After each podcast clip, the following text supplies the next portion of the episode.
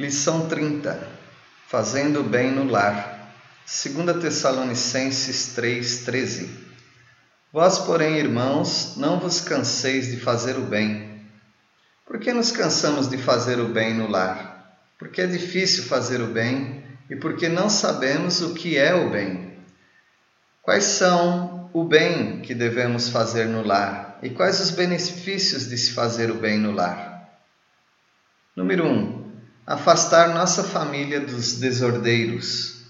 2. Levar nossa família a andar de modo correto. 3. Educar nossos filhos para não serem aproveitadores. 4. Fazer nossa família reconhecer e recompensar os obreiros de Deus. 5.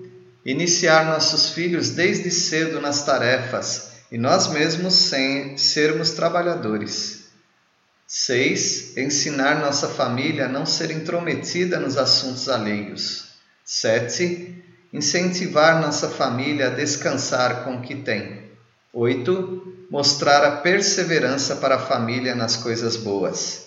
9. Mostrar a diferença para a família entre educação, cortesia e separação. 10. Trazer um ambiente de paz de Jesus para o lar.